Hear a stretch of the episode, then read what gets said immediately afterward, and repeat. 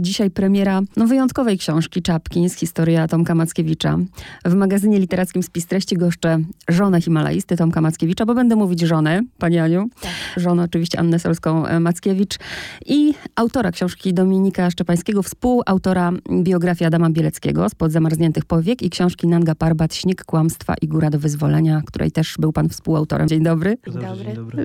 Mija rok od tragicznej śmierci Tomka, który nigdy nie wrócił ze swojej siódmej no, próby zdobycia Nanga Parbat. Wszyscy pamiętamy bardzo dobrze te dramatyczne wiadomości, bohaterską zresztą akcję ratunkową. Pani Aniu, ja się najpierw zwrócę do pani, bo mi w ogóle nie przechodzi słowo wdowa przez gardło. Ja pamiętam bardzo dobrze, jak jeszcze udostępniałam na swoim prywatnym Facebooku zdjęcie Tomka z nadzieją, że to się wszystko dobrze skończy i tak żałuję, że jesteśmy tak daleko, bo po prostu marzenie to, żeby wstać teraz i panią przytulić. Także mentalnie przytulam, bo bardzo, bardzo dużo wtedy myślałam i o Tomku, ale też o pani, o dzieciach. No minął rok, ale trudno powiedzieć, że emocje opadły, ale zapytam najpierw o Zoję. Nadal pyta mhm. o tatę, jak ona to przeżywa dzisiaj z tej perspektywy pyta, roku? Pyta, oczywiście. Ona bardzo dużo mówi o tacie, bardzo często wspomina tatę. Pamięta mnóstwo szczegółów z jakichś naszych podróży, z, z życia codziennego i chce mówić, więc mnie to bardzo cieszy, że ona w taki dojrzały sposób sobie radzi z, ze stratą. Jest radosna, jest szczęśliwa, cieszy się życiem. Myślę, że dzieci mają taki właśnie mechanizm obronny. One chcą być po prostu szczęśliwe i beztroskie. Ona wspomina tatę i umiejscowiła sobie tatę gdzieś właśnie w naszym życiu, tylko tak, że go nie widzi, że go nie ma ciałem, ale on zawsze przy niej jest. Zresztą ona mnie pyta, bawiąc się, czy tata widzi, że na przykład tak sobie świetnie radzę i buduję coś z klocków. Ja mówię, że oczywiście, że widzi, jest cały czas przy tobie. Czasami kładzie się do łóżka i robi miejsce, przytula się do mnie i robi miejsce w łóżku, bo, bo to jest miejsce dla taty, więc cały czas, cały czas o nim mówi i cały czas tak o nim mówi, jakby był obecny, co mnie bardzo cieszy i daje mi też ogromną siłę i radość, że, że tak sobie radzi i że on jest, jest i zawsze będzie z nią. I też ja ją w tym utwierdzam, że jest i zawsze będzie z nią i będzie nad nią czuwał i będzie obecny w jej życiu zawsze. Ja w którymś z programów telewizyjnych widziałam, jak dorasta i pani patrząc na nią pewnie widzi Tomka, bo jest bardzo podobna. Tak, to tak, prawda. Tak, to jest, to jest przepiękne, to znaczy ona ma tak, jest bardzo podobna, ma, ma Tomka oczy, więc tak. patrząc w jej oczy, patrzy w jego oczy i to jest niezwykle kojące, to jest wspaniałe. Ja tylko chciałam jeszcze powiedzieć, bo pani powiedziała o próbach Tomka na Nandze. E, ja bym chciała tutaj też przejść w taką narrację o wejściu Tomka na Nangę, prawda, czyli o dopełnieniu tego, bo prób było siedem, ale ostatnia próba zakończyła się osiągnięciem celu. Tak. I to jest bardzo ważne, żebyśmy cały czas o tym mówili, że Tomek odszedł, ale osiągnął swój, swój cel, cel tak. spełnił swoje marzenie. Do tego myślę też dojdziemy. Ja na razie tu zaczynam od pani. E, przede wszystkim mhm. dziękuję za tę książkę. Ja na nią czekałam i czyta się ją na wdechu, ale w pewnym momencie też w Polsce zrobiło się bardzo wielu specjalistów od Tomka Mackiewicza. Po wydarzeniach w Gdańsku tak dużo mówimy o mowie nienawiści, tak. ale tej w stosunku do Tomka było tak wiele i tak wielu czuło się upoważnionych, żeby oceniać wybory Tomka, że był szaleńcem, że był nieodpowiedzialny, że nie myślał o dzieciach, o pani. Ja się zastanawiam, jak pani sobie radziła w tamtym czasie, czy jednak ludzi dobrej woli po drugiej stronie było więcej? To cały czas podkreślam w rozmowach, że oczywiście, że mnie to straszliwie bolało i trudno sobie z czymś takim poradzić. To jest niewyobrażalne. Bolało mnie dlatego, że y, to dotyczyło Tomka, który właśnie, którego nie ma i który się nie może bronić. Ja się czułam w obowiązku bronić go. Boli strasznie. Ja bardzo długo się z tego tego wydobywałam. To, to, to trwało i trwało. Natomiast to, o czym chcę mówić teraz, to jest raczej właśnie poczucie solidarności i wsparcia i ogromnego ciepła od ludzi, i ogromnego dobra, bo tego było znacznie więcej. I myślę, że tak samo jak to się dzieje teraz w przypadku tragicznych wydarzeń w Gdańsku, że właśnie ten ogrom dobra i ludzi dobrej woli, którzy chcą okazać solidarność i przeciwstawić się złu i jakimś pomówieniom, czy właśnie mowie nienawiści jest jest dużo, dużo więcej i to chyba jest najważniejsze. Początek w książce, początek listu, który napisał do pani Tomek z Pakistanu, bo rzeczywiście spełnił swoje marzenia, ale jest też ten moment, że to było już zupełnie inne wejście, że ta wyprawa była inna, że on szedł tak. z inną motywacją, że on już jakby nie szedł, żeby spełnić marzenia, ale żeby właśnie coś udowodnić i was zabezpieczyć. Za dużo szumu tak. się wokół zrobiło. Tam nawet jest ten moment w książce, że wszystko było inaczej tym razem. Czy pani coś przeczuwała? Tak. Nie, właśnie nie. To znaczy było inaczej no było inaczej z wielu powodów, o tym, o tym Dominik pisze w książce. Natomiast nie, nie przeczuwałam nic. Nie, absolutnie. Właśnie byłam bardzo spokojna i przekonana, że wróci że nic złego się nie wydarzy. Także to były jakieś ogromny paradoks, którego nie rozumiem do tej pory. E, ale wszystko było inne rzeczywiście. On raczej nie, on nie chciał udowodnić, on chyba chciał, czy może w jakimś sensie też, on, on chciał dopełnić czegoś, dopełnić czegoś, nad czym pracował przez wiele lat swojego życia i domknąć pewnego dzieła, to znaczy jego praca nad, nad wejściem na szczyt y, trwała tyle lat i on tyle z siebie dał, że właściwie no nie wyobrażał sobie, że może być inaczej, że on może to zostawić i odpuścić, a był niezwykle uparty, niezwykle zdeterminowany w ogóle w różnych swoich życiowych działaniach czy wyborach. On nawet, tak jak tam budował na Mazurach ten jacht, to znaczy mhm. wszelkie przedsięwzięcia, które nawet mogłyby się zakończyć y, no, jakimś tam brakiem sukcesu, tak, bo ten jego jacht w końcu okazało się, że gdzieś tam ma dziurę, więc szybko zatonął, ale on zakończył. On zakończył, niezależnie od efektu, zakończył dzieło, czy zakończył to, co sobie zaplanował. Więc, no więc tak, było to w jakimś sensie dopełnienie, zamknięcie, pokazanie też właśnie dzieciom, że trzeba y, chcieć realizować plany, że trzeba z siebie dawać wszystko, żeby coś się udało spełnić. Panie Dominiku, a pan znał Tomka osobiście? Znałem go, poznaliśmy się na wiosnę 2013 roku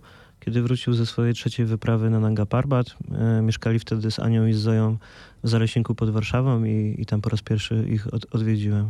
Bo do napisania tej książki, no myślę, że chyba rozmawiał pan z każdym, z kim mógł pan rozmawiać o Tomku, ale też chcę zapytać o samą książkę, na ile to jest pana praca, a na ile tutaj rodzina konsultowała, choćby pani Ania, że ta książka ma taki ostateczny kształt. Ani jestem bardzo wdzięczny za to, że aż do samego końca, aż książka już była skończona i była zredagowana, nie poprosiła mnie, żebym pokazał jej, co w zasadzie piszę. Być może mogła to zrobić, no bo Przegadaliśmy pewnie dobre 7 albo 8 miesięcy i pewnie te rozmowy można w dniach liczyć, jakby to wszystko sumować, a nie w godzinach. Ania pomagała mi, bo, bo otwierała drzwi przede mną, e, które bardzo trudno mi było otworzyć, by albo, albo w ogóle by pozostały zamknięte, ale również podzieliła się swoją intymnością. To, gdzie Tomka można chyba najlepiej poznać, bo bo gdzie można najlepiej e, człowieka poznać, jak nie w intymności. E, więc miała po prostu do mnie bardzo dużo zaufania aż do samego końca. Skoro tak to było, to pani Aniu, jak pani pierwszy raz przeczytała książkę, jakie wrażenia? Czy to tak, tak jak to pani chciała, tak to wygląda? Tak, to znaczy, tak, tak, tak. Książka jest znakomita, jest, jest piękna i wspaniała. E, ja wiedziałam, że Dominik się obawia tego mojego pierwszego kontaktu z książką, bo to było coś w zasadzie, co, co wspólnie omawialiśmy przez tyle czasu, ale jednocześnie ja E, efekt końcowy tej naszej współpracy no, zobaczyłam właśnie tuż już, już jak był, było to dzieło e, prawie skończone. Bardzo mi się podobało. Moje pierwsze wrażenie oczywiście było takie wspaniałe, że Dominik przenosi mnie w miejsca, w których mnie też przecież nie było z Tomkiem, ani, znaczy Dominik był raz pod Nangą, ale był w bazie. Przenosi mnie w te miejsca, w których Tomek był i spędził dużą część, najważniejszą część swojego życia i czułam się tak, jakbym była tam na miejscu. Jego sposób opowiadania jest taki właśnie plastyczny, obrazowy, że znajdowałam się właśnie razem z Tomkiem, z Elizabeth, jeszcze wcześniej z Markiem, z, z, znajdowałam się na Nandze i, i to mnie zachwyciło natychmiast.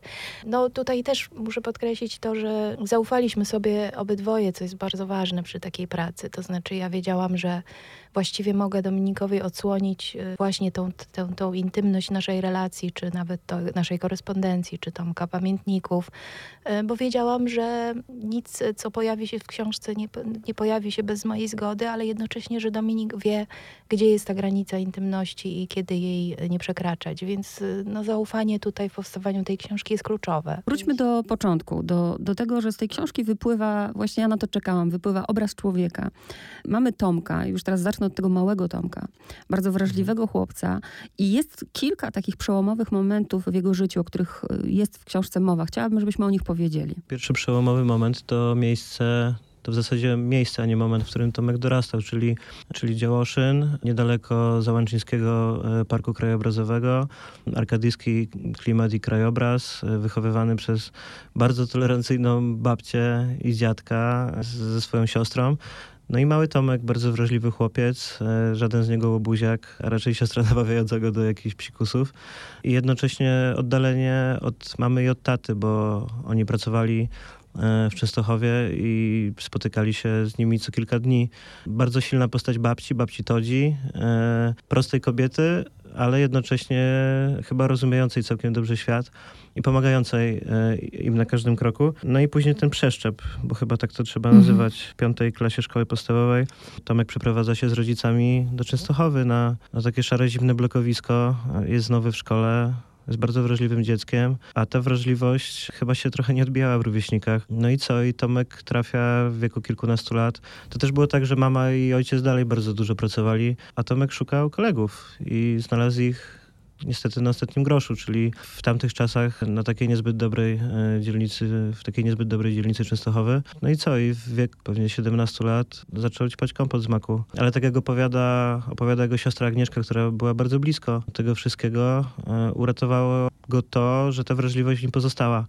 Mm, To znaczy nigdy się nie zdegenerował, e, nie zdegradował.